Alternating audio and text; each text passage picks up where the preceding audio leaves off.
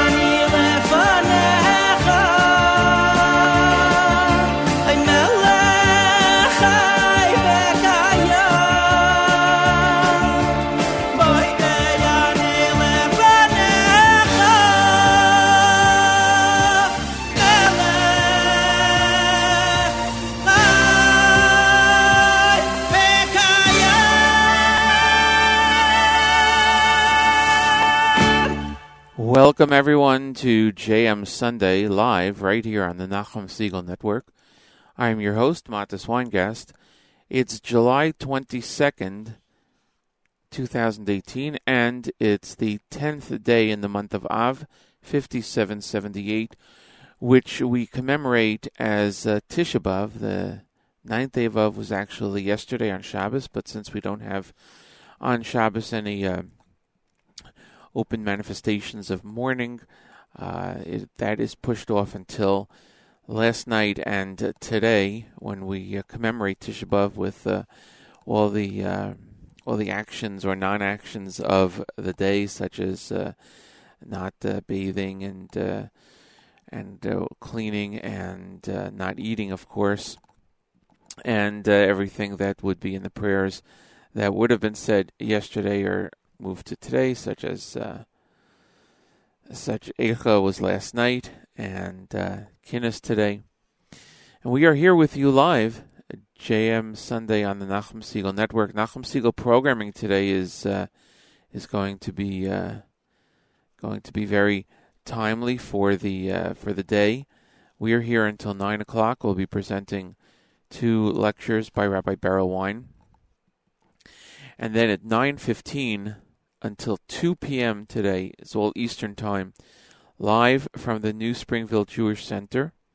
There will be a presentation, a live Tisha B'Av program with uh, Kinnis Explained, uh, three uh, presenters during uh, Kinnis from 9.15 to 11.15, and then thoughts about, uh, actually starting at uh, 9.15 and ending at about 12.15, and then Thoughts about Tisha B'Av beginning at 12:15 and uh, ending with Mincha at 1:45, and that's at the New Springfield Jewish Center. Everyone is invited to join. Uh, 120 Saxon Avenue in Staten Island. And if you're not able to make it over there, you can watch the entire program at NachumSegal.com. You can also listen uh, at uh, at NachumSegal.com uh, you can check the NSN app or the listen line at 605 562 4400. You can get that on uh, on the uh, on NachumSegal.com also. Uh, so that is a uh, program taking place from uh, starting in a few hours throughout the day into the afternoon. And then tonight, from 7 o'clock Eastern Time till 9 o'clock, right before the end of the uh, fast, Project Inspire uh, presents We Need You Stepping Up and Taking Responsibility. And uh, that will be a program featuring Charlie Harary and the Project Inspire staff. So that is uh, also going to be live, Tisha B'Av live streaming talk show. Also, you can hear that uh, and see that on NachumSegal.com. So it is uh, a very uh, meaningful day that is planned ahead on the Nachum Segal Network, and uh, we hope that you can take advantage of it. In our area here in uh, New Jersey, the fast ends this evening at 9:04, and Chatzos is at 103. Uh, after which, you could sit on uh, on regular chairs uh, and interestingly, because today is actually in the calendar the 10th of Av, then uh, pretty much as soon as Tisha B'Av is over, uh, beginning tomorrow morning, certainly, uh, none of the restrictions that usually happen on the 10th uh, of Av would take place. We push off Tisha B'Av, we don't push off the 10th of Av, so tomorrow morning already it's uh, normal, as it were. And that is the way the calendar works this year.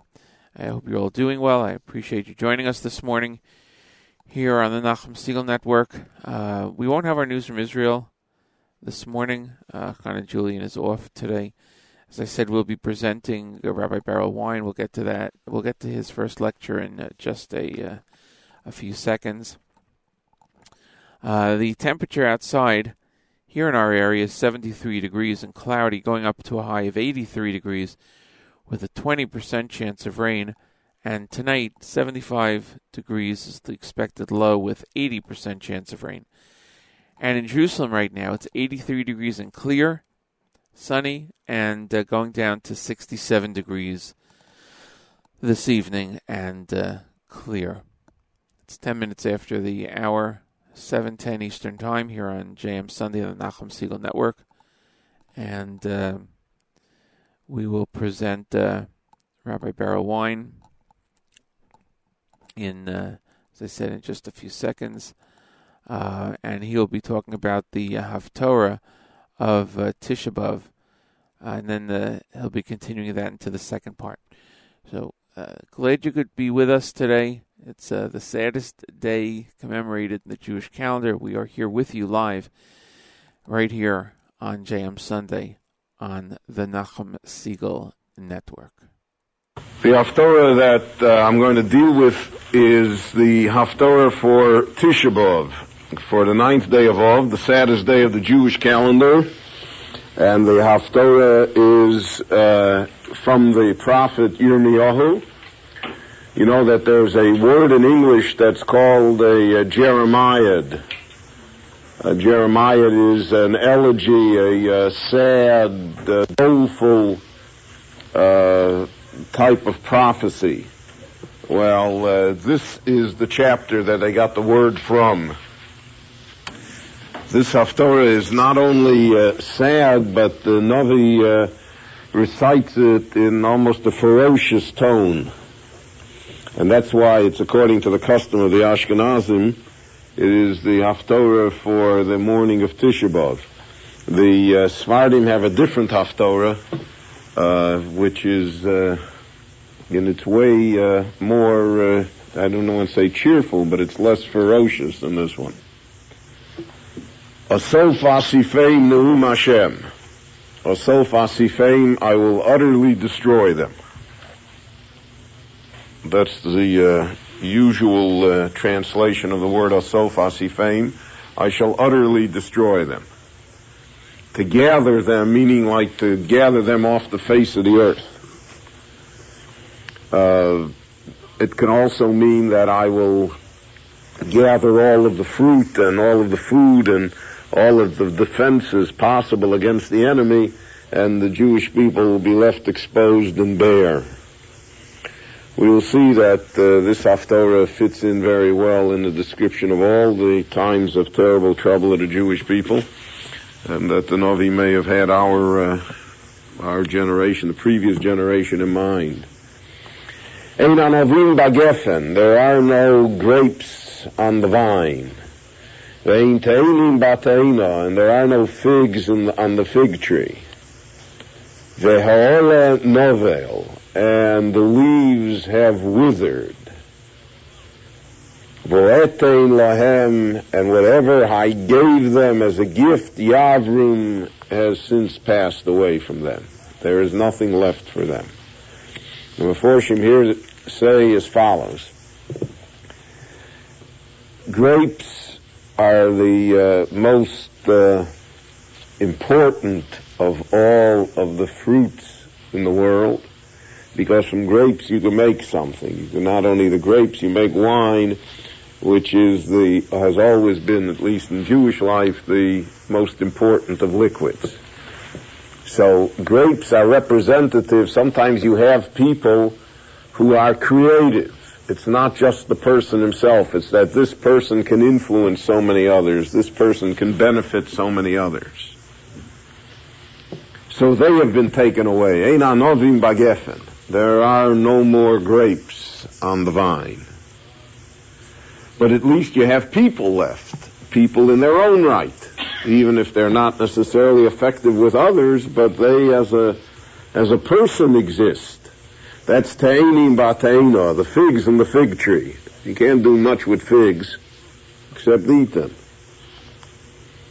But the fig itself is a nourishing, sustaining food. There are no figs in the fig tree either. There are no people left.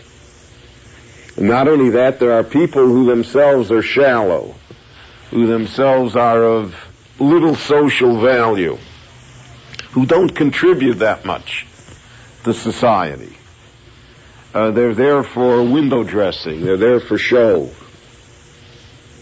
they also are not here. Ve'he'ole novel, the, they're representative of the leaf on the tree, which is there for protection and for show. It cannot be eaten, but it's part of the tree also. And the leaves have also withered. Every gift that I gave them, God says, Yavrum has been taken from them by the enemy. We have this concept many times in Tanakh, and the irony of life is that a person never knows who one really toils for. I, we don't know for whom the bell tolls. You really don't know whom you're saving your money for either. Because many times uh, it ends up in the hands of the government or the lawyers or all sorts of things that one never imagined. And it's taken. Yavrum, it's taken away all the gifts that one had that could have been used for a positive and strong uh, action, all of that has been taken away. Almo anachnu yoshvim. So the people who live in the scattered cities, in the defenseless towns, so they say, well, what are we doing here? What are we staying here exposed? They're convinced that if they go to the main cities where the defensive walls have been constructed, that they will be saved. Let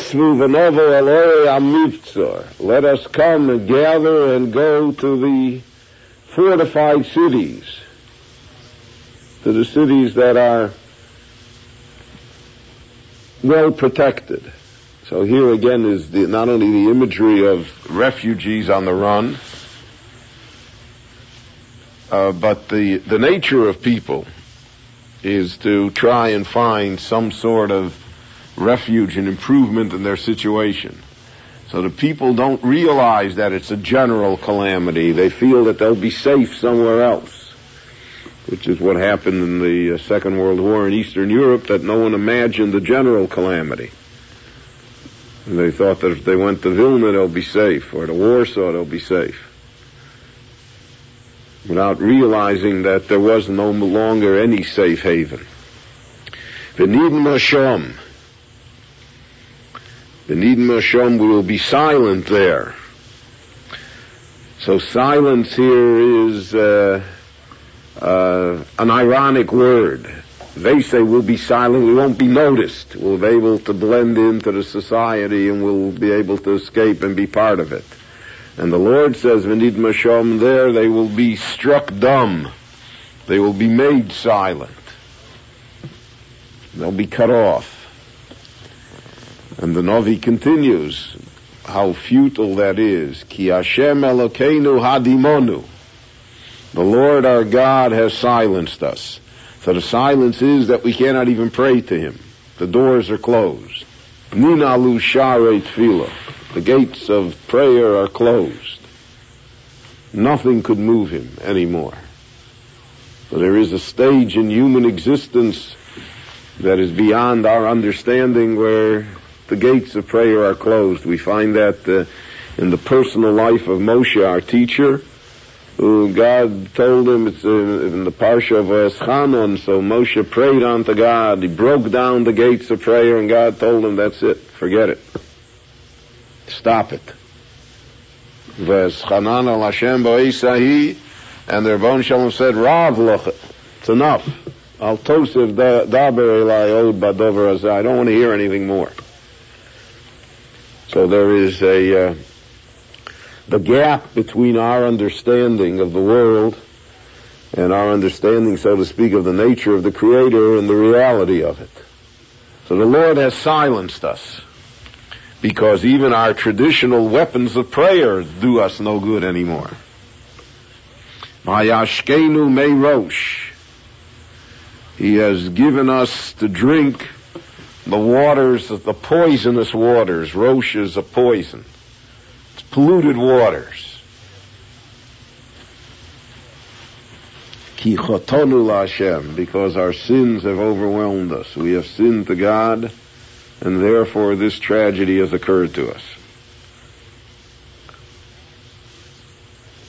Uh, Meirosh is a, an interesting uh, phenomena because when the person, according to the Meforshim, when the person begins to drink the water, he doesn't realize that there's anything wrong with the water. It's not till the aftertaste sets in. It's a little like uh, ShopRite Cola. That the, it's only after the aftertaste sets in do you realize that it isn't so good, and then it's too late, right? And here it's poisonous, in fact. It's corrupted. It's uh, it cannot be uh, cannot be consumed. So this also is an imagery of how the Jewish people were. They drank strange waters. They served strange gods. So while they were drinking it, they thought everything was fine. Now the aftertaste has caught up to them. Now they realize that they have poisoned their system and that God will not overlook it. Shalom. We hoped for peace, ve'in but there's nothing good that happened. No good came upon us. Leis marpe, we hoped for a time of healing. Marpe is like with an olive. This is spelled with a hay, but it's the same word. Marpe, we hoped for a time of refuah, time of healing, vihine vasa, and instead of that there's terror. Vasa is terror. The terror, the panic. That is, that, that is the, uh, the psychological fright that we know is many times as bad, if not as worse, than the actual physical danger. We saw in Israel that people died of a heart attack. One of my uh, Talmidim, five of my Talmidim were in Eretz Israel for, for these two weeks, and they came back. And one of them told me that uh, that uh, Friday there was a uh, thunderstorm in Tel Aviv, and the peal of the thunder, people ran into the shelter because of the fact that they thought the Patriot missiles were going. That's the terror. That's the fright. He said other Jews stood on the street and recited the bracha out loud. There's a bracha that you make on thunder. Which is, again, the same, it's a reaction to it. I have, uh, you know, Saddam Hussein deserves some credit. I, have uh, someone in Israel that I uh, I've dealt with for many many years regarding uh, certain uh, foundations that uh, the yeshiva has been able to uh, to get some money from, and we've been able to place people. And, interesting. So the person is an agnostic, if not an atheist. It comes when they come to the yeshiva to visit the yeshiva, they like they don't know how to put on a yarmulke. It's it's against their conscience, their inner conscience. But, uh, you know, Rabbi Wein's a nice guy. I always treat him nicely. I write to him. So I wrote to him uh, two days ago. I faxed him something. And the fact that I hope in Mirz Hashem to be in Israel in the next uh, few days, relatively speaking, and that I have to meet with him, and I want to know if the meeting is on, etc., and if he could... Uh... So I got the fax back this morning he writes in the facts. he wrote it out with his own hand, not with a typewriter. He wrote it out with his own hand. And he says, Kishetavol imirtza Hashem lirushalayim. When you come, God willing, to Jerusalem, you know, we'll talk about these and these matters. Right? The guy writes imirtza Hashem. Yeah, so you cannot say that he doesn't have some effect, our friend Saddam. But it's a frightening thing. That's the terror. Behold, we thought that there would be a time of healing, and instead it's a time of terror. Midon Nishma Nachara Susov. This is the description of the enemy. From Don in the north, we hear the neighing of his horses. We hear the noise of his horses, of the uh, of the uh, cavalry charging. So when the horse charges, he breathes heavily through his nostrils, so you hear that sound. So to us, uh, where we're no longer in, in horse uh, and cavalry warfare, so we would say you hear the sonic boom of the jets, you hear the explosions, you hear the sounds of war. They say that one of the uh, most frightening things in the modern battlefield is simply the noise. The noise is of a nature that it paralyzes people. So that's, we hear it coming from the north, Midon. Mikol Mitzhalo Sabirov, we hear the voices, the shouts of their heroes, of their strong men. In the ancient world, even as late as the American Civil War, the rebel yell. The South, uh, when the soldiers charged, so they had a special yell. And in all of the uh, records of the Civil War, anyone who heard the rebel yell remembered it for the rest of their lives. Both friend and foe. So that's the Mitzhalo Sabiro, the shouts of its heroes, the yell. Roashokoloretz, all the earth trembles. It trembles because of the great mass of humanity that is moving. And they have come to consume the entire country. The land and everything that is in it. The city and all those who dwell within it. So the city refers to all the cities of Israel, but it refers always most specifically to the city of Yerushalayim, which is the city in the world. Now, because God says, Ki hineni mishaleach bochem nechoshim sifonim.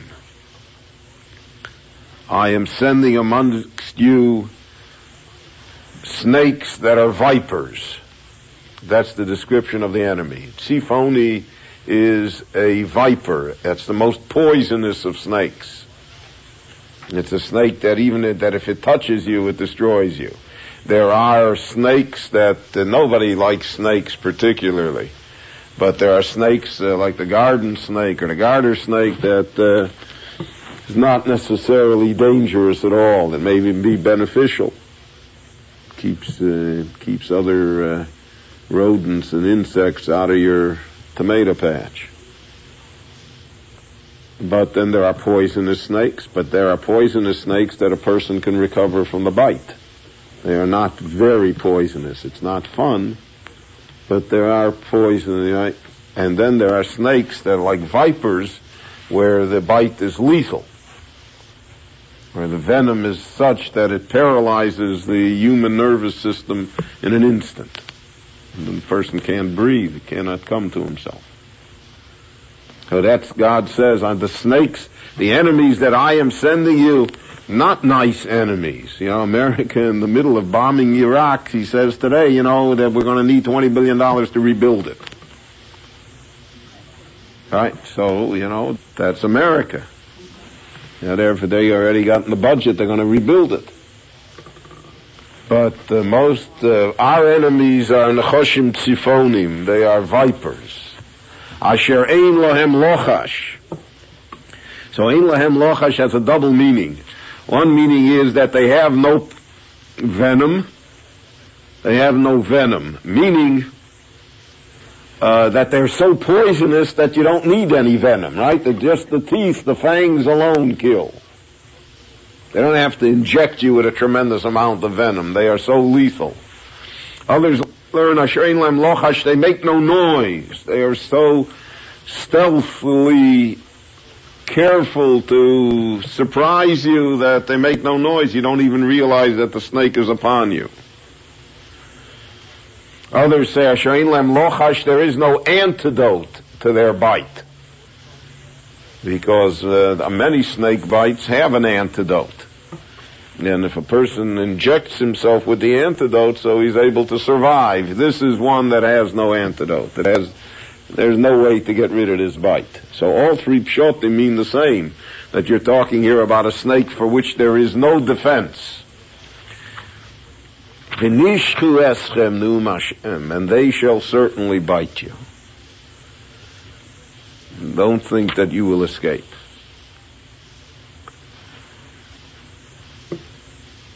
So we have here, uh, as I mentioned, you know, a ferocity of vision.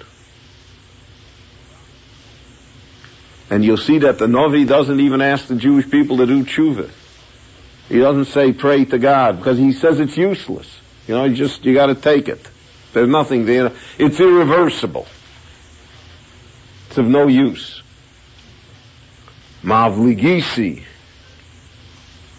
ale yogon. I strengthen myself. Mavligisi means I strengthen myself in my grief, in my sorrow, the Novi says. Olai libi davoi. Inside me, my heart is sad and broken. Why? Because the Novi's been saying this for 30 years. He said this is what's going to happen. Now he sees that everything he said comes true. So there are people in the world, never, that like to say, I told you so. Who have a perverse pleasure over the fact that they are right. I see they always write for the Wall Street Journal. I told you so. Nobody likes to hear I told you so. And not in a family, not in a school, not in the community, not in the world. Doesn't accomplish anything. But here the Novi is genuinely heartbroken that his words have come true. Don't forget the Novi was put in jail for saying these things. He was in the dungeon. He was arrested a number of times. He was held up to ridicule. The kings of Judah said that he's a troublemaker. He's not telling the truth. The truth is that nothing's going to happen. And now he is vindicated beyond any imagination. So the Navi uh, humanly uh, would be allowed a moment, a glimpse of uh, self-satisfaction. I told you so. You didn't listen to me. Look what happened. But that's not the Navi Yirmiyahu. The Novi is heartbroken. Hine kol shavas basami. I hear the voice, the shouts of the daughter of my people, meaning of my people, my daughter. Me'eretz marchakim. She shouts from a far land. He sees them in the exile already. Jews scattered all over the world, far from their homes. Hashem ein b'tzion. Is God no longer in Zion? There are no Jews there. The temple is destroyed. There's no Jewish settlement.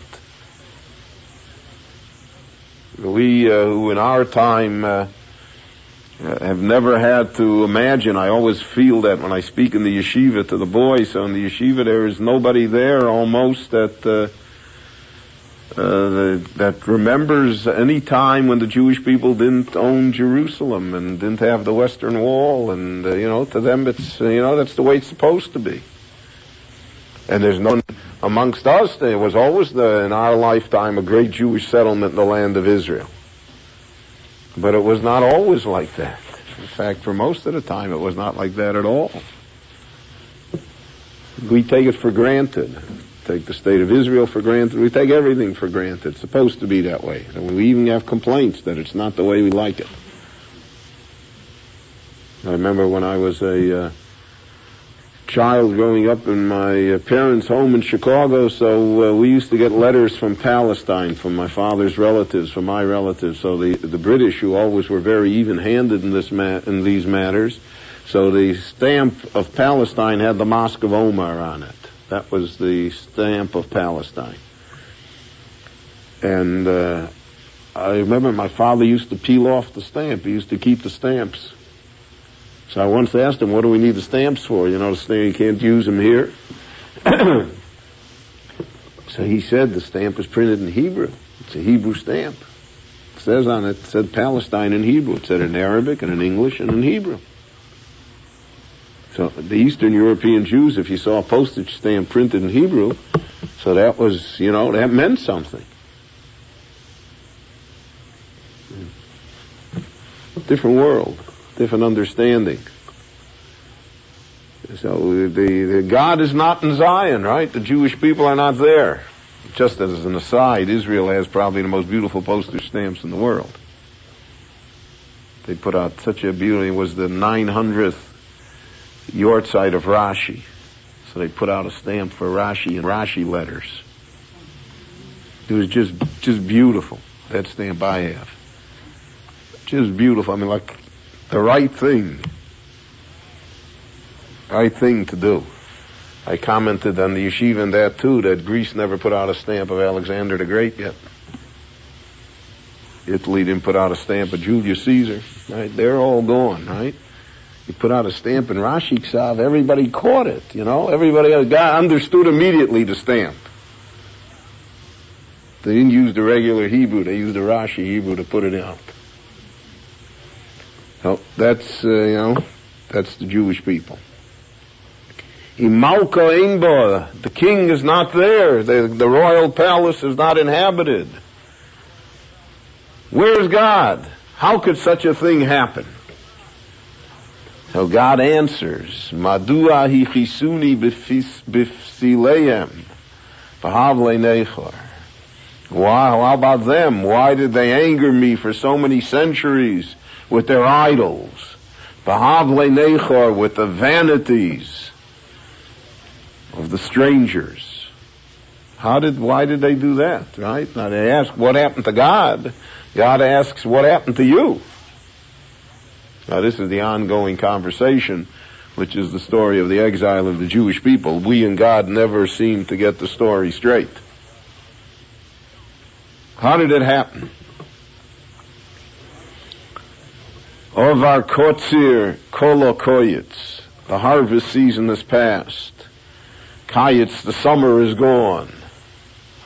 People thought that somehow we would be saved in the passage of time, some miracle would come and stop the Babylonian army. A miracle would occur.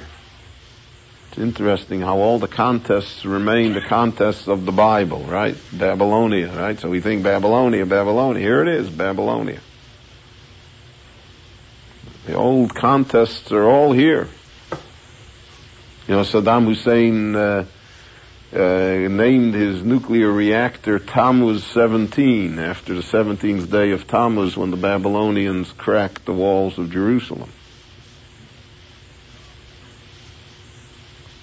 He knows what he wants to do. He's not without. Uh, the only thing is he doesn't know that the Babylonians were on the 10th day of Tammuz and the 17th day of Tammuz were the Romans. He doesn't know the Rashi, right? That he didn't figure out. But but his message is clear, right? So the Babylonians are back. We thought we would be saved. We have not been saved. We have not been saved. This is a reference, a veiled reference to the fact that the Jews counted on the Egyptians to come to their aid. The Jews had an alliance with Egypt, and that was what they relied upon. The Novi said, rely upon God, and they relied upon the Egyptians, and the Egyptians never came. Al shever basami hoshborti. Hoshborti means I am broken over the fact that my people have been broken. The disaster of my people is my disaster. The Novi takes it personally. Again, that's uh, a trait of identity with the Jewish people to be able to identify with the Jewish people. I always remember that as a little boy, my Zayda never allowed the house to be painted. My, my, my aunt had arranged that the house should be painted for Pesach. It was 1943.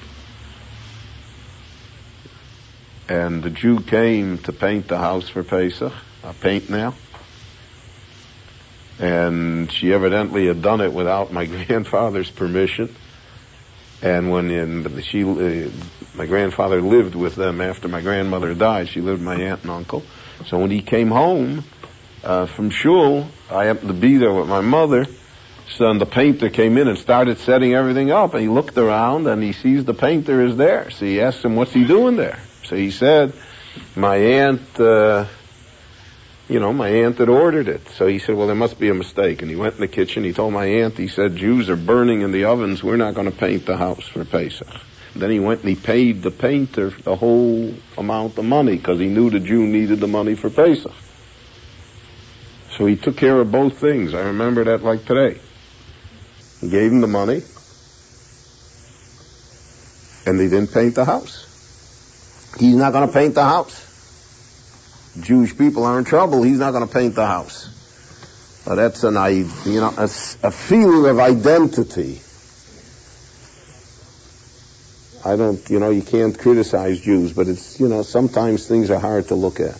hard to see, you know, how people don't feel. People don't, are not sensitive to what's happening. They don't even, they're worried about uh, their petty things.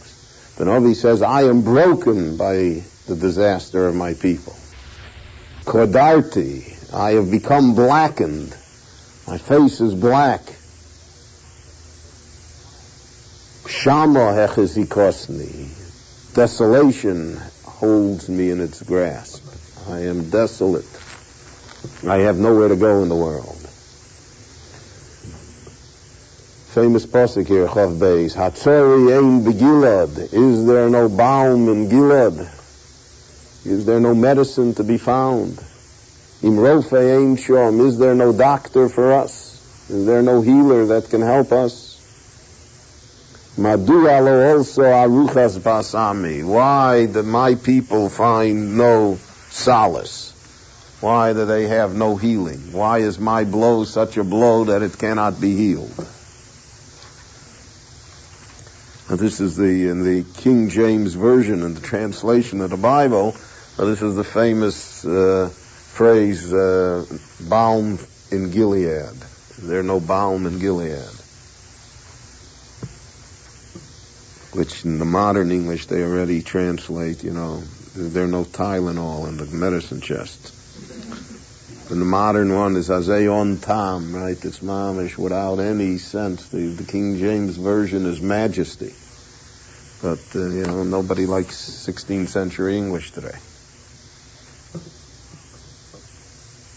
The, the Lord is my shepherd, I shall not want, right? So the new one says, the Lord tends my sheep, I lack nothing. But the only thing you lack is sensitivity. So this is the famous phrase, balm from Gilead.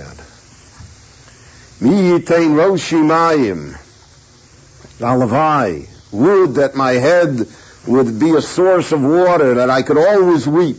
There's so many tears to be shed, and I don't have any more tears, the Novi says. I'm exhausted of tears. Aini Makor Dima, my eye to be the source of tears. If that would be Voevke Yomam Valayla, I would weep day and night. I would weep without interruption as Chalalei Basami over the corpses of my people, over the death that has overcome my people. But the Navi says, I have no more tears. I'm all cried out. I've wept so much that there's nothing left. So I have nothing more to say. Mi'itneni bamidbor. Alavai said, I could be like in the desert, the inn that's in the middle of the desert. In the desert, uh, there were inns that were located at oases in the desert. So even though everything around is pure desolation, Everything around is uh, parched land and drought and thirst. But at the end there is some solace. At the end there is comfort. So the Novi says, I'll that I would be like that, right? In the midst of this desert of trouble, if I could find a place where I can find some comfort. If I found them, I would forsake my people. What do I need the trouble? But he says there's such a strong idea that there's no place in the world for a Jew to escape. Even if he wants to escape. Even if he feels justified in escaping, that God won't let him escape. I have nowhere to run. I'll go away from them. Because they're the ones that did it. And They are all adulterers. Meaning they're all unfaithful. So the idea of adultery here is not only the fact that they were sexually immoral and that that was the tenor of the society as, as it unfortunately was, but the forsaking of God and of the Jewish religion is seen as being adultery because the relationship between God and Israel is the relationship of marriage. It is not to be seen as uh, it, it's described in Shir Hashirim in that fashion, that God, so to speak, is the, the man and the Jewish people are the woman in the matter. And that it's a story of love. It's a story of a relationship. It's a story of loyalty one to another. So if a person is disloyal, so you unfaithful, it's not victimless crime, which is a great phrase invented in Western society. Victimless crime, right? It's not a crime. And it is a crime because it's not just what the person does, it's what that act does to the other person. The destruction that is caused to the other person by the infidelity. So the, the Navi says, Kikulam the relationship to God is like that. They're unfaithful to the Ribono Shel Olam. Atzeres Bogdim, they're a convention of traitors. A convocation of traitors. Because again, the word here that's used is treachery. They're disloyal. They're guilty of treason. Vayadrichu kashtom sheker. So the, the, the imagery here is that a person's tongue is like a bow and is like a bow, and the words that emanate from that tongue, that's the arrow. So vayadrichu es lishonom kashtom sheker means they have stepped on the bow. If you want to shoot a long way, so in the ancient world, the great archers would lie on their back and they would push the bow taut with their feet because that was they were able to get a much greater tension than they were with their arms alone. And that was like the long distance artillery. So that's Vayadrichu, from the word Dorach, to step. They stepped on their bows, but their arrow was lies. Their arrow was falsehoods, sheker. That became the way of life. The way of life became one of lies. To lie to each other, to lie to oneself. That's what Chazal say, that the worst of all punishments of a liar is that eventually he only lies to himself. He himself believes the lies.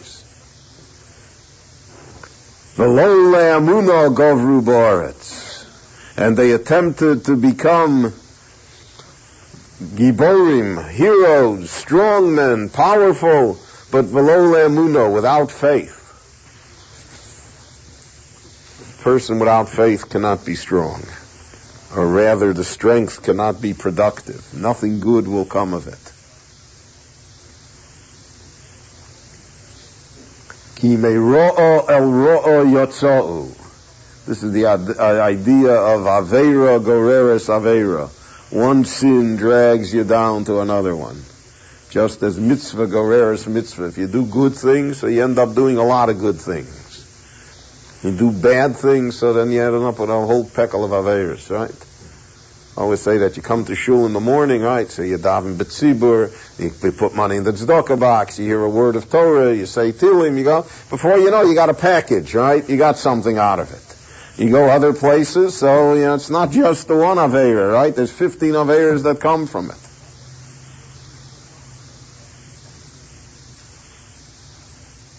Eat popcorn without a yarmulke. A lot of things happen before you know it. That's miro'o el ro'o yotzo. They went from one evil to another evil. They didn't even realize what happened to them. The osi lo yodo nu Hashem. Now this is a phrase that we'll see at the end of the Haftorah. They didn't know me. What does it mean? They didn't know me. They haven't got a clue what I want from them. That's the tragedy. You don't know what he wants. You don't understand what God wants from you.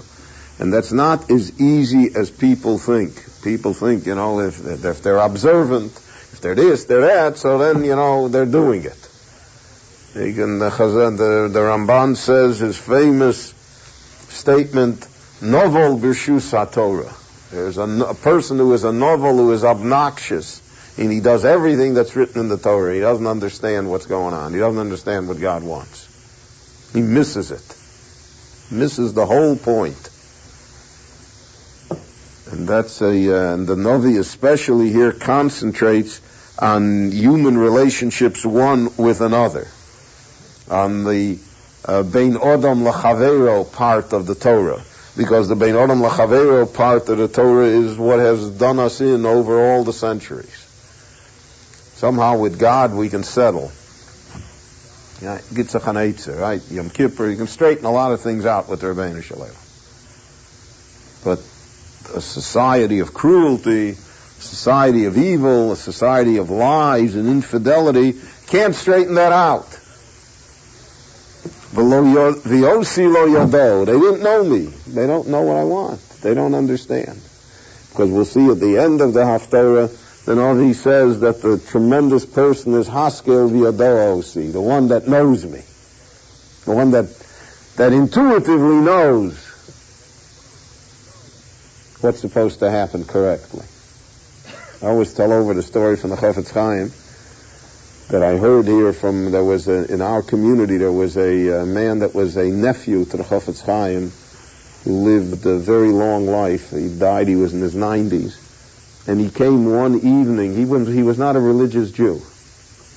And he came one evening to speak to us. We had a social evening. I don't know if you remember by, uh, by Stern, I think. And, uh, he was telling stories. So he was uh, he was raised uh, in an assimilated home in St. Petersburg in Russia. This is the Chofetz Chaim's family. He was raised in an assimilated home in St. Petersburg, and he uh, received a, uh, a, a, private education of the time. He was taking French lessons and music lessons, and you know he didn't know anything about being a Jew practically. And then a terrible tragedy happened. There was a cholera epidemic, and both of his parents died. And he was left alone, and there was no relatives. So somebody in St. Petersburg knew that the Chofetz Chaim was a relative, so they took this kid from St. Petersburg, and they brought him to Radin, which is like itself a culture shock. And they brought him from this home, from this assimilated salon home in St. Petersburg, to the Chofetz Chaim's uh, wooden uh, little hovel in Radin. So he said, so the Chofetz Chaim took care of him. Chofetz Chaim himself took care of him. So the Chofetz Chaim went and hired a French teacher to teach, to continue the kid with French lessons. And he got a hold of a music teacher to continue the kid with music lessons. So, listen to the story. So the people in Radin were up in arms. The Chofetz Chaim is not frum. They're teaching French in the Chofetz Chaim's house. It's not frum. So they came to the Chofetz Chaim to tell him that. So I want you to understand, you know, the world never changes. The characters change, but the world doesn't change. So they came to him, they told him, Rebbe, it's pastnit. Not nice in the house of the Chofetz Chaim in Radin, you know, that a boy should come in and teach French to a Jewish boy, French language. So the Chofetz Chaim answered them.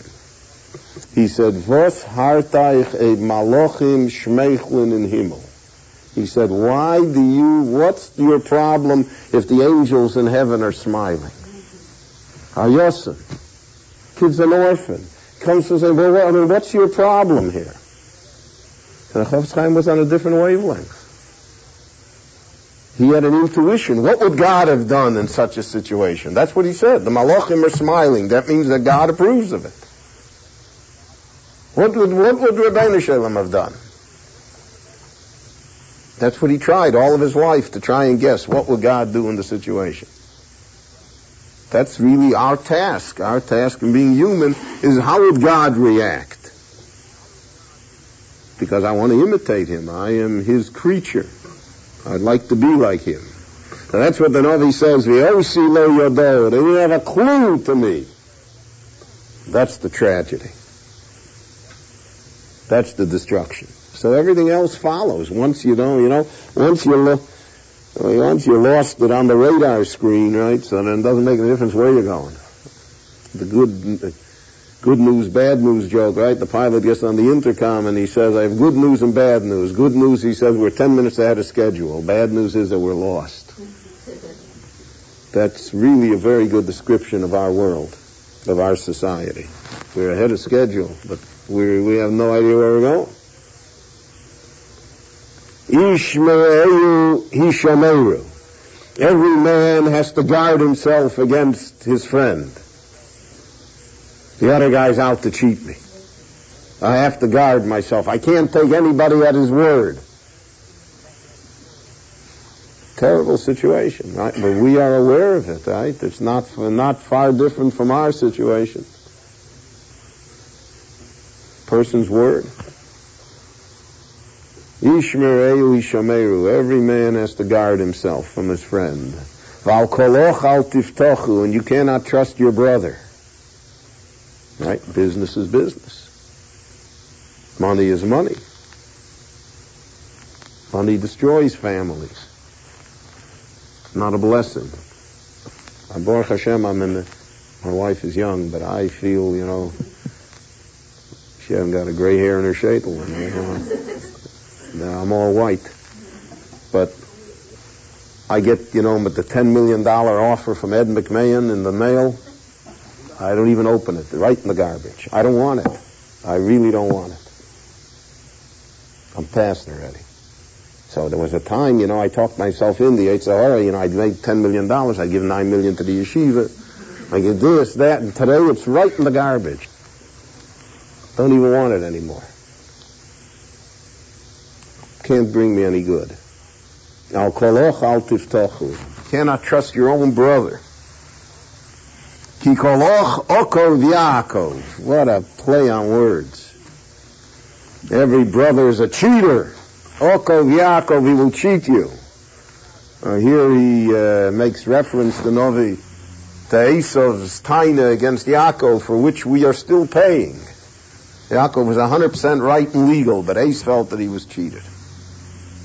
Vayakveni. He said, Achi koro shmo Yaakov. Is it for nothing that he's called Yaakov? He's cheated me twice. Yaakov means to cheat. And all my friends, everyone who is a friend, goes and slanders me. Rochil yaloch, bears tails. Can't be trusted. Yeah, we are going to divide this Haftorah in two because one cannot take it in one. The ish b're'ehu yehoselu. Each man makes fun, mocks, but it means to cheat. When you cheat somebody, you mock him. An idiot. You know, he lets himself be cheated. One of my I, I always um, almost make a vow. I don't don't do it, but I almost make a vow to myself that I'm never going to go to a car dealer to buy a car. Because whenever I buy a car, no matter what, I walk out and I feel I was cheated. No matter what price, because it's just just the way it works. Yeah, he's letting me have it. No, this extra and this and this, and he's going to give me this, and he's going to give me that. No, I walk out, I'm, I can, you know, I feel like like vomiting. That's Yehoselu. They make fun of you. They've mocked you. They've mocked your integrity. The emes lo yadaberu. And they cannot speak truthfully. There are no words of truth that they can say.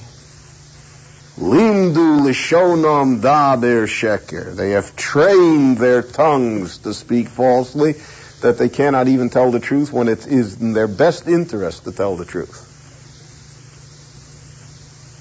Sometimes you know, we call that a pathological liar, but the Novi doesn't give in to uh, psychological excuses. Limdu lishonam, they have trained themselves. Their tongue is trained that it doesn't say the truth.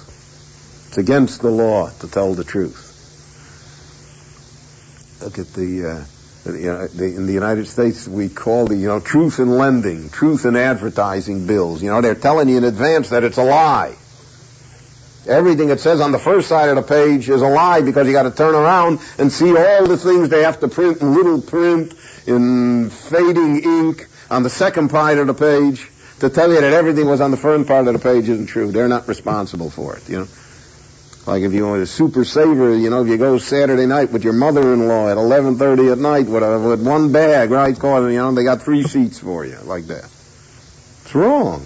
It's wrong. You're not allowed to. Al pi you're not allowed to do it. You're not allowed to say $99 to Miami and you only in, in Little Prince you have six seats like that, and every the other regular price is $400. You're not allowed to do that. But we expect it. We expect it. We're convinced that that's the way it's supposed to be. And if you get away with it, then you're a good businessman. That we convince ourselves of that. That's a terrible thing.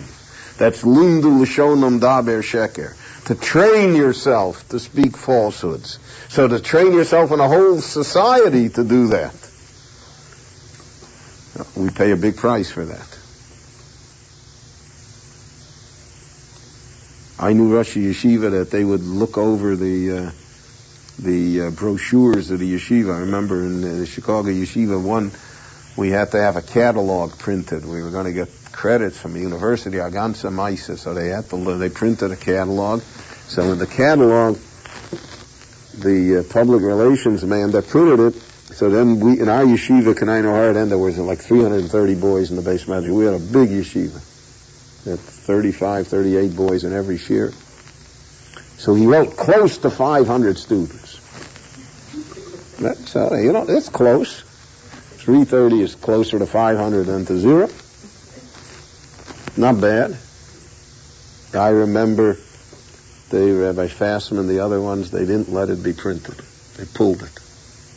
And Yeshiva can't say. You say over 300. You want to say something. Can't say close to 500. Not true. It stands against everything that the yeshiva is supposed to be. So that's the idea of limdu lishonam daber sheker. Have nilu. Have, to do things crooked. Nilu. They worked hard at it. It's just that you have to work hard to be a cheater. You have to many times work harder to be a cheater than to do it straight. In the uh, early history of the yeshiva, we caught uh, three young men who had cheated on an exam. And, and they cheated an exam. I mean, how they did it, you know, they they were able to get a hold of somebody's key and make a copy of the key, and they came in like two in the morning, and they figured out the combination to the safe, and they got it right. So I threw the three guys out of the yeshiva. If you can, you can get a 30 in the yeshiva and we'll keep you. Well, in fact, once you're in, you're in. But if you cheat, you're out immediately. All three of them have remained our friends still today. It was the best thing that ever happened to them. All three of them say that. In fact, we helped place them, etc., but they were out. So I said to them, look at the effort that you put into this. You know, if you would have put the effort into study, you would have got an A. This thing took you 12 hours to put together, and you have to stay up nights and go find key. I mean, what are you crazy? Look at all the work you put into it. Why didn't you put the way into study the two hours, right? You get the A. It wasn't such a hard test. So that's what the Novi says. Have nilu. You worked hard to be that perverse, to do it crooked. Doesn't come easy crime, you know, I, I think the uh, the guys that run the mafia could probably run, uh, you know, American Airlines all. Maybe they do.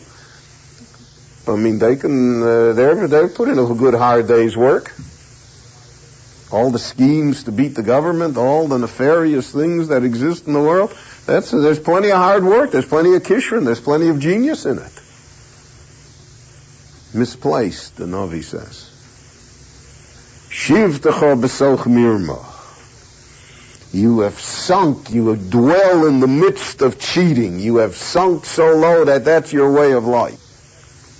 And therefore everything you do is that way, the Novi says. The mirma meyanu das osinum Hashem. So their cheating is that they refuse to know me. Because they are so they are so wild in their behavior, they're so perverse, they're so crooked, that they refuse to reckon with me. They refuse to know me. They refuse to realize that I'm not going to let them get away with it. Oh, the Navi here uh, really uh, minces no words. He pulls no punches. He says, that's what happened. That's the Churban. If that's the Churban, so okay, so then that's what's going to happen. I have, the Navi says, I have no easy, uh, I have no easy way out. I have no easy way to settle it with them. And therefore, uh, once this matter is expiated, so then we'll come and talk to them again. But right now, I can't do anything. Right now, their fate is sealed. The doom is upon them. That is the uh, first lecture for today by Rabbi Berel Wein, uh, the Haftorah of Tisha B'Av. We'll get to the next one in uh, just a few minutes. Thank you, everyone who is uh, joining us this morning on JM Sunday on the Nachum Segal Network. Uh, we're presenting Rabbi Berel Wein's lectures later on today on the Nachum Segal Network. Um, amazing live programming throughout the day on Tisha B'Av. In uh, in about an hour and ten minutes from now, live from the New Springville Jewish Center, there will be a program uh, starting at 9:15 and continuing all the way through Mincha at 1:45. Uh, explained uh, by uh, Rabbi Eliyahu Sonnenschein, uh, Shlomo Schwartz, and Rabbi Moshe Faskowitz. And then Thoughts About Tisha B'Av by Meir Simcha Siegel and uh, Rabbi Aaron Raps. That is a live program. Everyone is invited to attend in person at the New Springville Jewish Center at 120 Saxon Avenue on Staten Island. And you can also see the entire program at NachumSegal.com. And uh, you can also hear it on the app, listen via the listen line. Um, and uh, it is something that will be very interesting for sure. Uh, if you're not able to be there in person, uh, certainly, uh, certainly seeing it and listening to it would be a, a great way to connect with. Um, a great way to connect with uh, with the program, and then also tonight as uh, we wrap up the fast day uh, at seven o'clock on the on the network. Project Inspire presents We Need You Stepping Up and Taking Responsibility. And uh, that is um, going to be featuring Charlie Harary and the Project Inspire staff. Uh, so that is uh, a program that will be happening later this evening. And um, that is also going to be on uh, the uh, and the NSN app. So that is throughout the day. It is uh, eight minutes after eight o'clock here on uh, Sunday morning, Eastern Time. We are commemorating Tisha B'av today. Today is the 10th of Av, but since the actual day of the 9th of Av was yesterday on Shabbos, and we don't make any open uh, commemorations, if you will, or open signs of mourning on Shabbos, we push the those. Um, those commemorations to last night and today, with Echa being last night.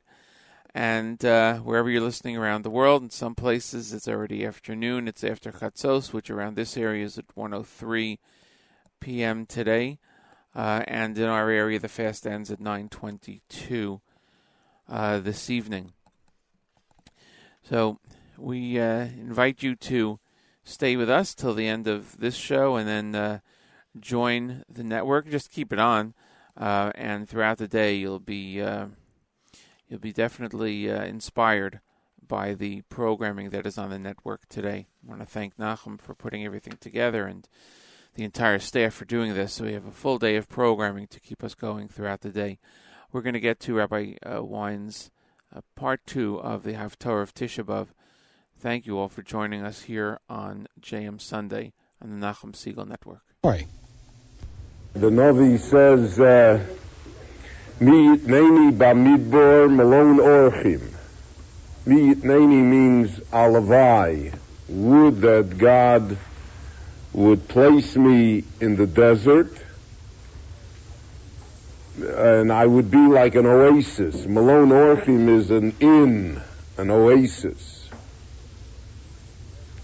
The idea of a desert It's one of the great ideas that we have uh, throughout the Tanakh. A desert me, it's a, it's a feeling that all of us have. That you know, I would have a uh, terrific uh, business if I wouldn't have workers. If I could do it all myself. Or it would be a terrific society, a terrific school, or what, whatever, whatever organization we want to think of. Uh, it's complicated by the fact that it's not a desert. It's complicated by the fact that there's a society that we have to contend with, and in that society are people and events uh, that are not necessarily uh, to our liking, and who uh, are a deterrent, they're a drag. They make things worse. So the Navi says, I'll avoid it. I could escape from the Jewish people and I could go out to the desert. In the desert, I would be like our father Abraham who uh, at the beginning of time uh, ran this great inn, Malone Orchim. Guests came and he could do whatever he wanted. When you have a Jewish people, when you have the whole people together, so then uh, there's baggage. Uh, there are problems. It's not that simple. Not that easy. The Ve'ez ami, I will forsake my people. Ve'elcho meitom, and I will go away from them. Kikulam menoafim, all of them are immoral, unfaithful. That's the word menoafim, that's the word for adulteress. But it means not only adulterous in the physical sense, it has many connotations here, but basically it's the unfaithfulness to God, the unfaithfulness to uh, to tradition, and it's also the sexual immorality which was rampant, and it also was a statement that kulam menafim, everybody. He doesn't mean everybody, but he means it was tolerated. It's accepted in society. It is not something that is considered reprehensible. It's taken for granted. It's allowed. And therefore, that's why it says kulam menafim. They are all adulterers, because the ones who tolerate it eventually are as guilty in society as the ones that participate. Because without the societal approval, it could not reach the levels that it did. Atzeres bogdim. Atzeres means a gathering, a group of people who are traitors, who are treacherous. So traitors means traitors to their spouses, uh, traitors to society, traitors again to the ideals, uh, ideas and ideals of the Jewish people. Vayadrichu es lishonam, kashtom sheker. So this we discussed before, that they have trained their tongues, uh, kashtom sheker, to be like a bow that shoots arrows of lies. They have developed that they, that that's accepted. A little like the uh, commercial society of the world that we live in, of uh, false advertising and false representations. So we become immune to falsehood because we accept we accept it and we expect it and it's part of us. V'lo le'amuna govru. And true people, true people, faithful people, govru boretz, they did not do well in this world, the Navi says. They're not popular. They're not strong. They're not the heroes. But those who are false, they are the ones who are heroes. I think one of the uh, statements regarding our society generally is the lack of true heroes. Most heroes in American society are uh, sports figures or other such people who, uh, or uh, people who have made a great deal of money and not necessarily in a, uh, in a legitimate fashion, in a moral fashion. They're the heroes of society. And uh, part of the undoing, for instance, of uh, the uh, the uh, the poorer class in the United States and of the minorities, etc., is that their heroes are false heroes. They're not realistic. You have uh, 400 possible positions to be a ball player in the National Basketball Association, and you have 10 million uh, children playing in the schoolyards for the 400 positions. It's not realistic. The uh, the fact that righteous, honest, good people not only are not held in esteem, but they are ridiculed. Uh, they are held to be uh, wildly impractical people people who have nothing to teach us. So that's what happened to the Jewish people also. For a long time in Jewish life, in the exile, the Jewish people, even though they may not have lived up to their ideals, but they, their heroes were clear to them.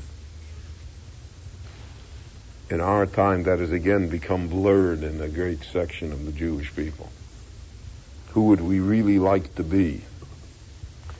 So that's the idea here. Lo le'amuno govru ba'aretz. Ki me el ro'o yotza'u.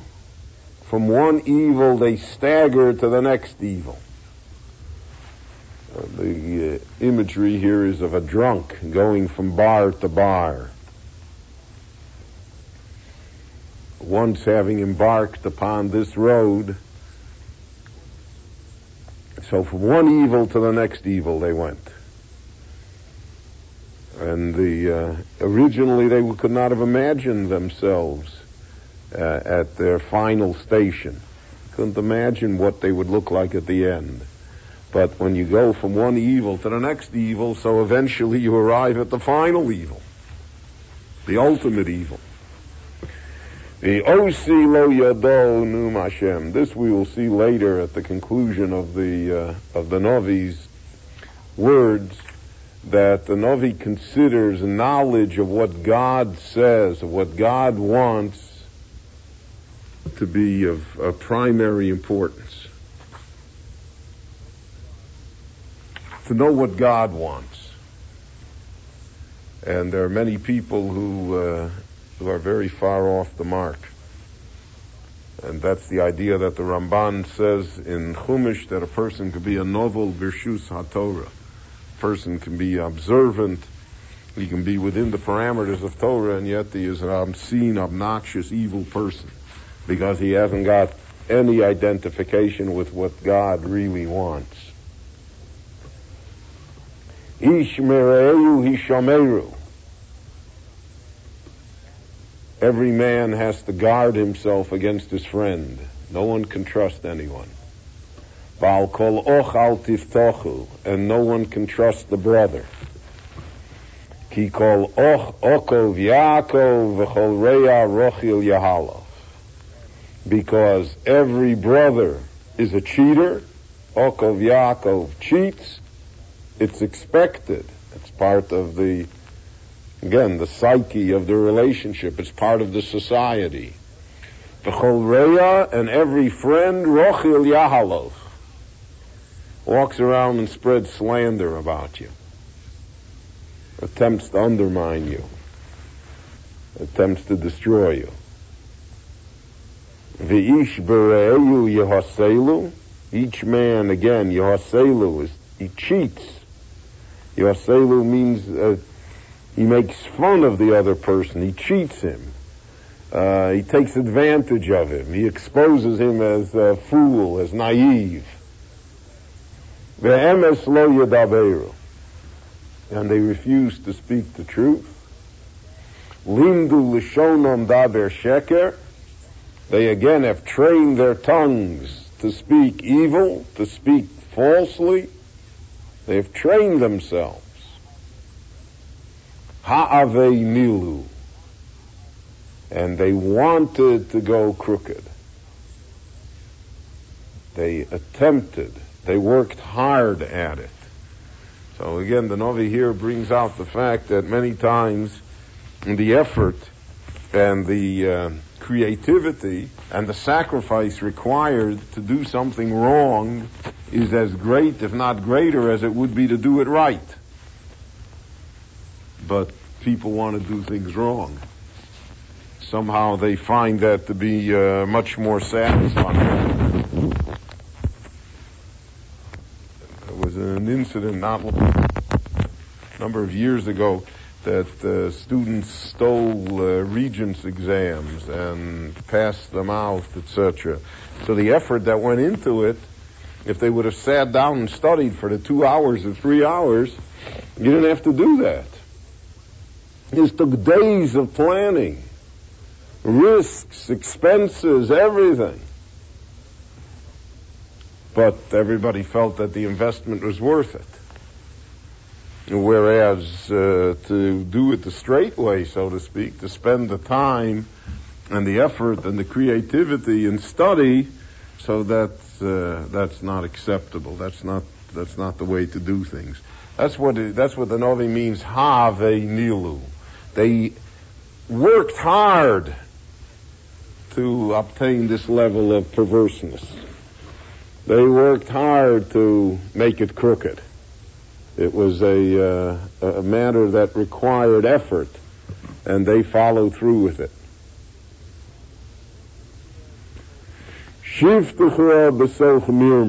So the, he describes that the Jewish people sank into a dishonest society because they sat amongst dishonesty for so long that they just simply, it's like you sit in, uh, in garbage, so after a while you smell. So they sat in a society that was so bad that B'milmo me'anu das osinu Hashem, that eventually they did, could not know me. They refused to know me because of their own trickeries, because of their own perverseness, because they train themselves in that society. We see in our society also, it's very hard to crawl out of a uh, of a situation that becomes that becomes your normalcy. There are a whole spate of uh, books and uh, movies and plays about people who are involved in the mafia or involved in crime generally, and they want to get away from it, and they can never get out because it has become so all-encompassing that there's no way to break the ties. And that's the, really the Greek tragedy of life is that we are bound by bonds that we have ourselves constructed. And we've ourselves done all of these things. So since they were willing to dwell in a society of iniquity, so therefore their iniquity caused them that they no longer know me. How can they have any relationship to me if they're determined to live in such a society? This uh, strong and painful indictment of the Jewish people, of their behavior, uh, is reflected uh, in all the books of Musar and in all the works that we read throughout the exile of the Jewish people. That God uh, is far from us because we have moved so far from Him. You don't, you can't expect to uh, to find honesty in a dishonest society. You're looking in the wrong place. Therefore, the Lord God says, I am going to take the Jewish people. Tzorfum. Tzorfum is I'm going to refine them. I'm going to anneal them in the fire. The word tzoref is to burn off the dross when you want to have pure silver, pure gold, to the extent that you can have it, uh, so you have to burn off the alloy. You have to burn off the uh, the other metals that are contained therein. That's tzorfum. I'm going to put them through the test of fire. Uvechantim, and they will be tested. A long test for the Jewish people, thousands of years. It's a uh, difficult exam. What else can I do, God says? I don't have no choice. Well, how else can I do it? God, so to speak, appeals to the Jewish people. Tell me how else to do it. I tried it so many different ways. I tried it to be, to be good. I tried it with Nevi'im. I tried it with the Veda. What else can I do? What gains your attention? we see that, uh, God forbid, but we see that troubles always gain the attention of people. So, that's what the Novi says in God's name. What else can I do regarding my people? How else can I treat them? Mirma diber. Their tongue is a sharpened arrow. Shochut. Their tongue can kill. You know the famous uh, expression that children say that sticks and stones can break my bones, but words can never hurt me. But we know that that is not true. We know that words are far more lethal than even sticks and stones. Great damage can be done in life by words. So the Novi says, their tongue has become a lethal arrow, an arrow that kills, shochet, that shechts, that kills, that slaughters. Mirmo diber. They speak only dishonest words. Shalom Esraelu Yadaber, he speaks to his friend words of peace, good words, nice words. Uvikirbo Yosim Orbo. And in his heart, he is planning the ambush that will destroy his friend. The rabbis always said that the heart of a person has to somehow be uh, in line with what he says. The rabbis say, Rashi quotes it, that one of the compliments regarding the brothers of Joseph, it says, Velo yochlu dabro l'sholom. They could not speak words of peace with him.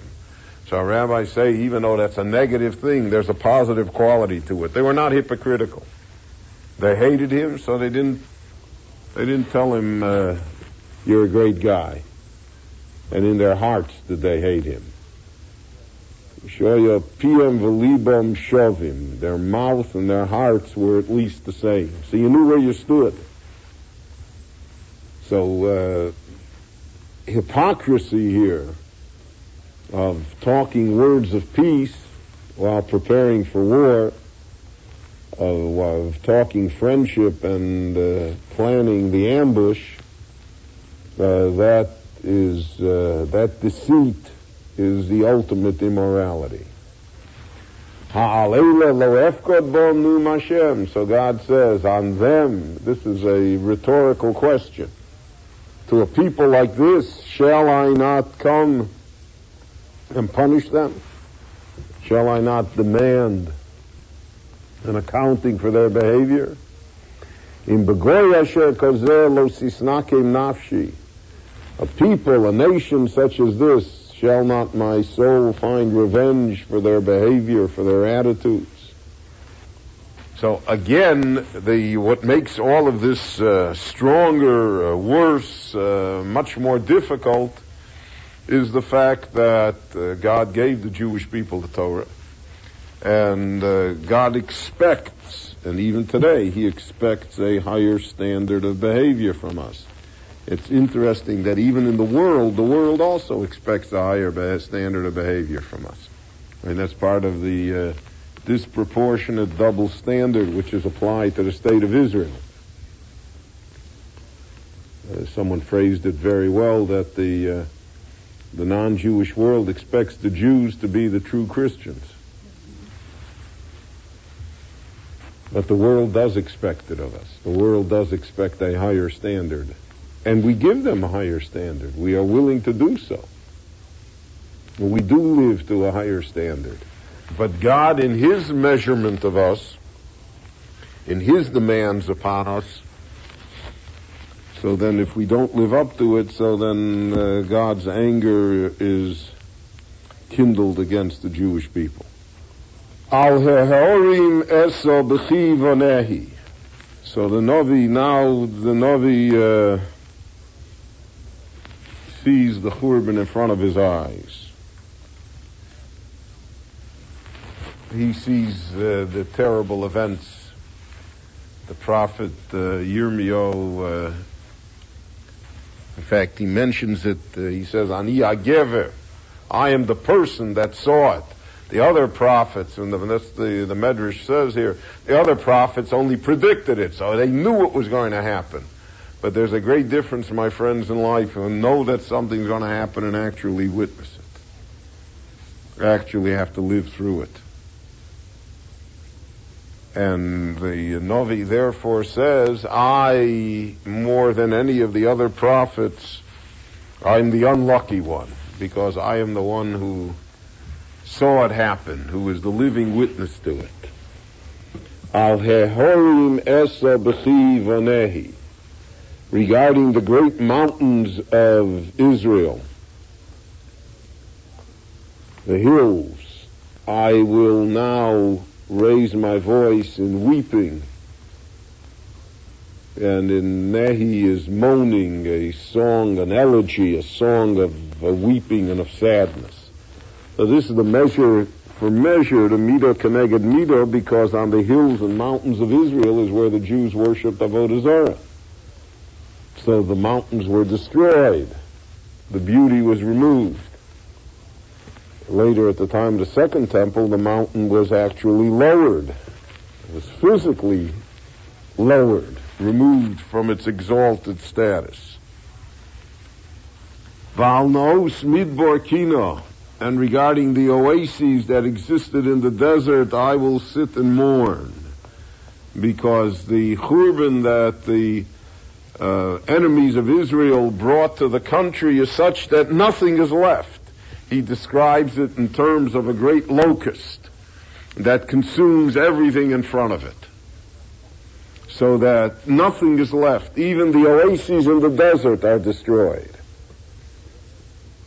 Little like uh, Kuwait looks. Right? Nothing is left.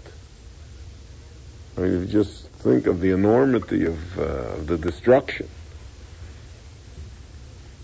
So the poor Emir will have to spend some 180 billion dollars that he has stored all over the world, but that doesn't in any way mitigate the destruction that occurred. That's what the Navi describes here.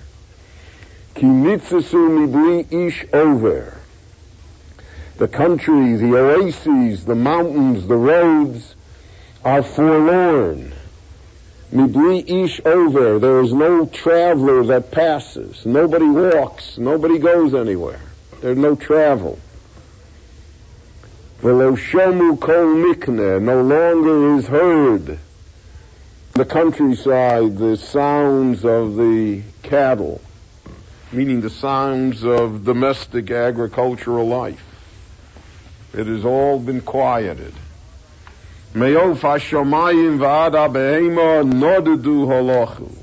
The birds of heaven, the animals of the earth, nodadu have wandered away. Holochu have gone their own way. They are no longer here. They're no longer present. They're gone. So the uh, the history of the Jewish people in the land of Israel is that for hundreds, for well over a thousand years, the country was barren. There were no animals, there were no birds, there was nothing. Just stones, sand, emptiness. The Ramban says that that was part of God's plan, is that no one came to inhabit the country. All the Palestinians who are there now all came after the Jews. If you read Joan Peters' book from time immemorial, so she documents there how the entire uh, Arab immigration into Palestine is in the last hundred years. When the Jews developed the country. But the country was empty. No population. And when there are no human beings, there are no animals, nothing. A scene of ultimate desolation. The Nosatias Yerushalayim Legalim. So Jerusalem was mounds, you know, like tells, uh, archaeological digs, just mounds of rubble. Gal is like a uh, a mound, a monument, a bunch of stones piled one on top of the other. Gal aid. Ma'on Tanim. It became the home of j- jackals, of wild animals who live in the desert, live where no one else lives. It's a uh, Tanim is a uh, we translate it as a jackal. It's a type of a desert dog. It's a wild creature that lives off of rodents. It's a uh, fierce predator, but it does not live anywhere where there's civilization. It lives in the wild. Ves Ore Yehuda etein Shmoma and the cities of Judah that previously were so populous and now have become desolate, isolated, alone. Mibli Yoshev, with no one there, no one that's present. Now the Novi moves to another topic. Famous psukim here in the Novi. From here to the conclusion of the Haftorah are some of the most uh, well-known and famous and strongest psukim in all of Tanakh. I mentioned to you before, this Haftorah is enormously powerful. It's enormously sad. That's why they laid it all on on Tisha B'Av. The Haftorah is so strong we don't read Eicha in the morning.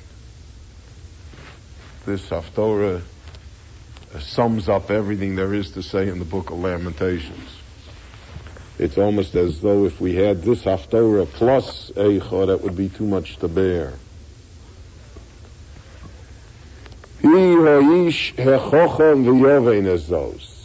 Where can you find the wise man that understands what's happening here? Who knows what happened here?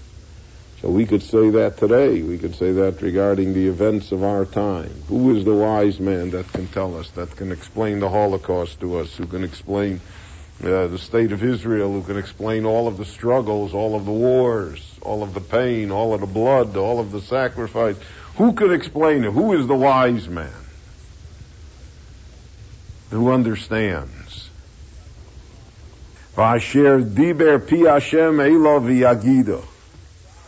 And who is the man to whom God has spoken in explanation? The Agido, and he's now going to tell us what happened here. Who is that person? So this is based, the Medrash bases it that neither the wise men nor the prophets of Israel could explain the enormity of the disaster that befell the Jewish people. It's literally the uh, story of our time too. All of the reasons uh, that are advanced by many uh, for the Holocaust and for everything else that happened to the Jewish people all fall hollow. They don't it's hard for us to justify, no matter what our sins were a uh, punishment of that magnitude, of that enormity. A million and a half children under the age of 12, all of the unspeakable things that happened. How, how did it happen? So the Novi himself has no answer. Al of the Oretz. Why was the land of Israel destroyed? Nitzisa Kamidbor. Why was it burned, parched, like a desert. Mibui over, that it has no inhabitants, that no one lives there, no one visits there. Why did this happen? So the Gemara says no one could answer that. So God came and answered it. But God answers it in a way that's not understandable to us, to God it's an answer. To us, we find it hard to understand it. Vayomer Hashem, God said, Al ozvom es torosi asher nosati lifneim. Because they have forsaken the Torah that I placed before them. That's the root cause of all of these troubles. Because they no longer wanted to live a Torah life. They were no longer loyal to it. Below Shomu Bekoli, they did not hearken to my voice, to all of the prophets that I sent. Below Holchubo, and they did not want to go in the path of righteousness, in the road of the Torah. They did not want to follow its lifestyle, its value system. Instead, Vayailchu Acharei Shrirus Libam, they wanted to go according to the wildness of their hearts. Whatever their heart wanted, they wanted to have. It's like uh, someone who is uncontrolled. He wants this, he wants that, he wants, he doesn't know what he wants. He just wants to be wild. The Acharei Abolim, and they went after the idols. Asher Limdu Mavosam, that their forefathers had trained them already. The, this isn't just this generation but that this was part of their heritage, so to speak. So the Meforshim say here a number of great ideas. Number one, that they went after the idols not because they believed in the idols. They went after the idols because they wanted to go after what their hearts wanted. So they needed a philosophy that allowed them to be immoral. A great deal of uh, of uh, the Western world today uh, follows in that. They want to be immoral. They want to do whatever they want. So therefore, they invent a philosophy that justifies it. They say it's unhealthy to be inhibited. Other such, uh, it's the, what drives uh, much of the uh, psychological explanations of man and justifications of man in the 20th century is the fact that man does not want to be bound to any moral system. Man does not want to be disciplined. The Talmud tells us that the, this, uh,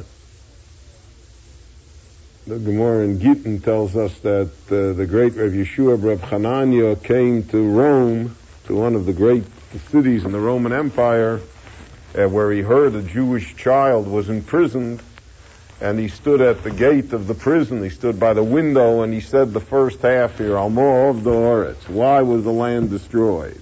And the child answered from inside the prison, uh, Hashem al because they forsook the Torah.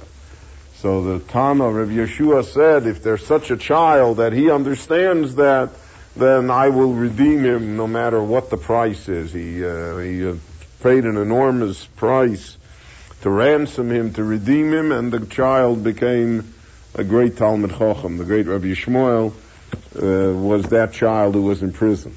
But again, the, the question that he asked is why? Which is the most difficult question to answer. Almor of Doretz, why was the land destroyed? So people say, uh, well, you know, it was destroyed. It was political. They didn't have a strong enough army. It was uh, economically not viable, etc. All none of those excuses are true. The country is destroyed because of its lack of moral fiber, because of the fact that it did not follow the Torah. We find the same uh, reasoning in the Talmud always. The Talmud asks whenever they saw an older person they said, yomim. How come you lived so long? So nowhere in the Talmud is the answer given that I exercised, or I took good care of myself, or I went to sleep early at night. The answer is always found in a moral thing. I did this good deed. All my life I devoted myself to this task. Because our rabbis always ask the question deeper than what looks on the surface. It's not enough just to exercise. It doesn't mean you're not supposed to exercise.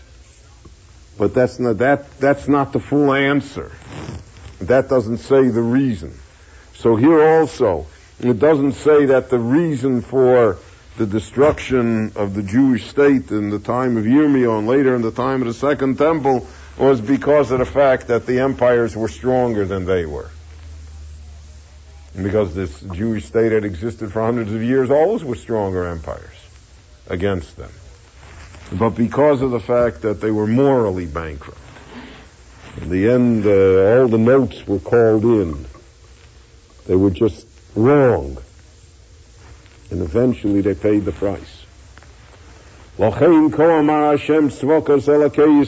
Therefore, the Lord God of Israel says, I'm going to, this people will be fed the bitter herb which is lana. It's an herb that is a, uh, the Latin name for it is artemisia which I'm sure uh, does something for everybody. But it's a uh, it's a very bitter herb. So it's not poisonous, but it's very bitter. But vishkisi me rosh, I shall give them to drink waters of rosh. Rosh is already a poisonous substance. The drink that they will drink is like hemlock. It will destroy them. Now that's the description of the exile. That's the description of the punishment that's brought upon the Jewish people.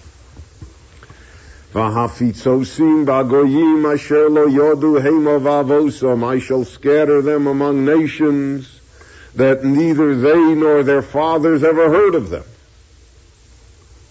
The uh, scattering of the Jewish people throughout the world. So in our time we begin to realize how far the Jewish people are scattered when we see the ingathering of the Jewish people, where Jews come from, all over the world, but places we never heard of, places that, that no one ever knew of. Bishilachti achareim ad. And even in these places I shall have the sword pursue them until they shall be destroyed. So the Radak says here, destroyed means that the majority of the Jewish people will not survive the exile. Which is again a historical and demographic fact that we can uh, we can attest to. That the majority of the Jewish people have not survived the exile. Not physically, well, if we count it physically or spiritually, and the sword has pursued us wherever we have been. Again, the frightening uh, comment, but the, the, the frightening comment is that he's standing 2,600 years ago and talking about today. And he sees it. Koamar Hashem Svokos, he's bonanu. Think about this. He's bonanu. Give it some thought. Think about it. Think about your situation, what is happening. Vikiru lamkonanosu svoeno. Call the professional mourners. There were women who attended funerals and who mourned and wept. And that was their profession. They were professional criers. And that's true in the Near East today, in the Middle East today, in the Arabs, um, you know, and it was true in Eastern Europe also. That if a person wanted to have a, uh, a deluxe first class funeral, so then they hired people to come and cry, because otherwise nobody cried. So they hired people to come and cry to raise the emotions of the moment. Those are the Makonanos. They're the professional criers, the professional weepers. So in our time, when the macho is just the opposite, right? Not to cry. So we don't have that institution prevalent. But uh, it was uh, it was well known in the ancient world and even even till our time. Velachachomos and to the wise women who know how to mourn Shilchu, send for them Vesavono and let them come. And over here it's almost a mock, uh, he makes a mockery of it. Sarcastic. Usmaherna, tell them to come quickly, because the Churban is here. You don't have time to delay.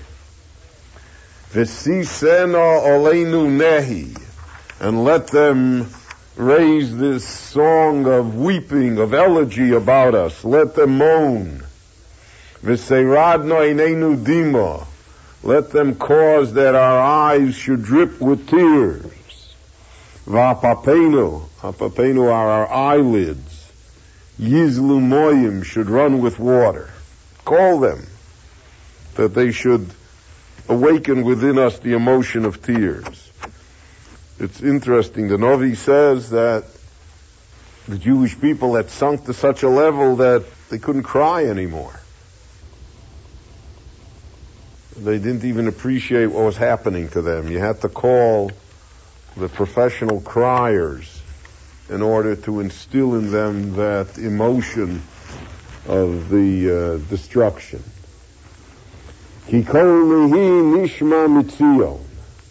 Because there is a voice of weeping, of elegy, of crying that is heard from the mountain of Zion. And the voice says, Eich shudodnu, how have we been despoiled? How did it happen that we have been so despoiled? That everybody that wants to can come and rip us off and take a piece from us and rob us and do whatever they want. How did this happen? Boshnu Maod, we are terribly embarrassed. It's a shame for us. Kiozavnu Oretz, that we are forced out of our own land. That we are thrown out of our own land. So that was always thrown up to the Jewish people throughout its long exile that they were a homeless people, the wandering Jew. The legend of uh, like the Flying Dutchman or the uh, man without a country who was condemned to travel on ships throughout the world, never being a citizen of any country, never having a place.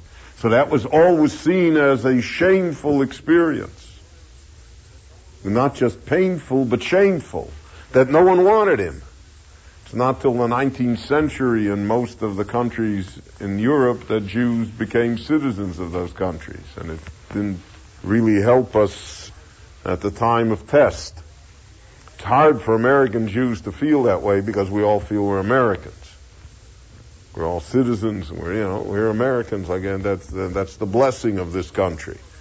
But the truth of the matter is that in no other part of the world the Jews feel that they're part of the country even though they are citizens. Even you'll go to France, even in England, in many, many parts of the world, the Jews feel that, you know, that they have their bags packed.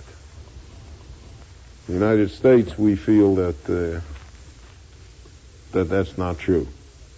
Ki we have been forsaken. We don't have a country. Ki hishlichu mishkanosenu. They have thrown down our dwelling places. We have no country. They have thrown down the country.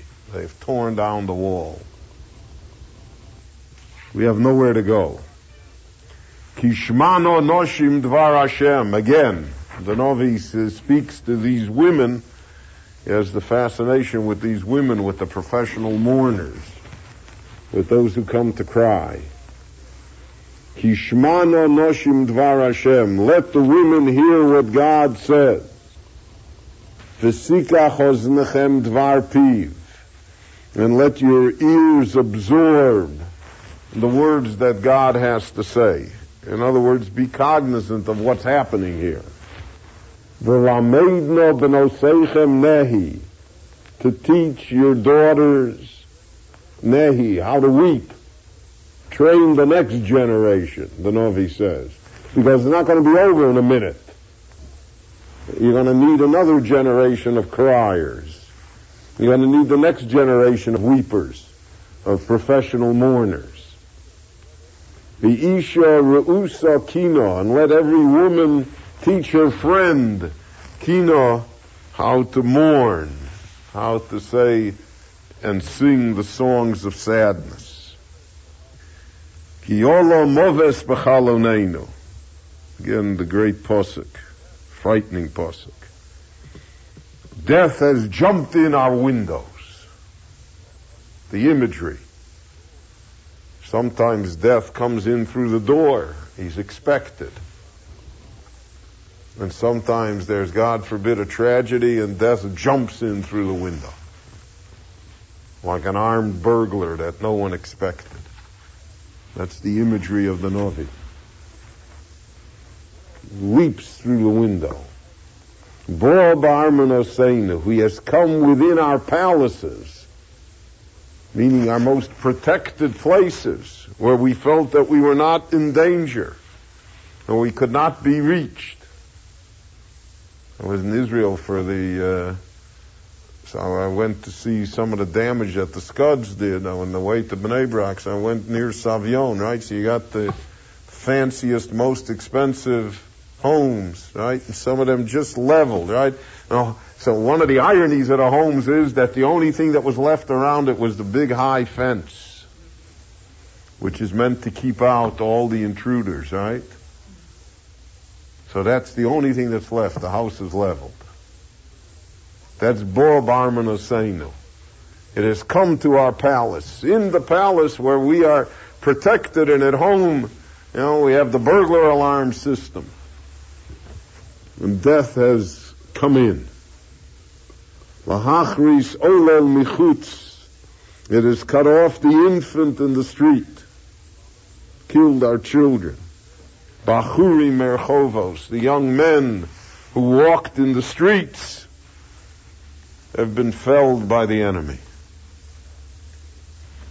So that the, that description that the Navi says is again the description of the exile, the description of the destruction of the Jewish people, and the uh, powerfully uh, descriptive form of how he sees death as an intruder that leaps in through the window, completely unexpected. Daber kol Hashem. Say as follows, God says. Tell them the truth. Don't sugarcoat it. Don't portray it in a more positive light. Daber ko. This is what you should say. The noflo nivlas odom kedomen al pnei. Corpses of people will fall like dung in the fields, of no value. So again, unfortunately, in our generation, we have lived to see that this is a literal description. It's not to be taken just allegorically or figuratively, but taken literally. And uh, we'll conclude with uh, those words from Rabbi Wein here on uh, JM Sunday. Uh, don't forget that right after uh, the show, a few minutes after the show, nine fifteen, uh, there is there is a special program that's going to be taking place at the New Springville Jewish Center. Everybody is invited to that, and you can hear it and see it live on NachumSegal.com. Uh, that is going to be a, a, full program on explanatory kinnis and thoughts about Tisha B'Av uh, that is taking place today. Uh, so you can, as I said, you can listen to that uh, and and watch that. That will start at 9:15. Then tonight, a, 9:15 a.m. Eastern Time. Then at 7 o'clock tonight, Charlie Harary with the Project Inspire staff will be featuring "We Need You," a Project Inspire program taking place from 7 to 9 p.m. And you can also see that on NachumSegal.com. My thanks for everybody who joined us this morning. Uh, the fast in our area ends at 9.04 uh, p.m. You can check uh, your calendar for the exact time in your area. 9.04 p.m. in this area of, uh, of the country. Uh, thanks again for joining us. Hope you have an easy and meaningful fast for the rest of the day and uh, meaningful Tisha of course. And we'll see you next week, hopefully right here on uh, JM Sunday on the Nachum Segal Network.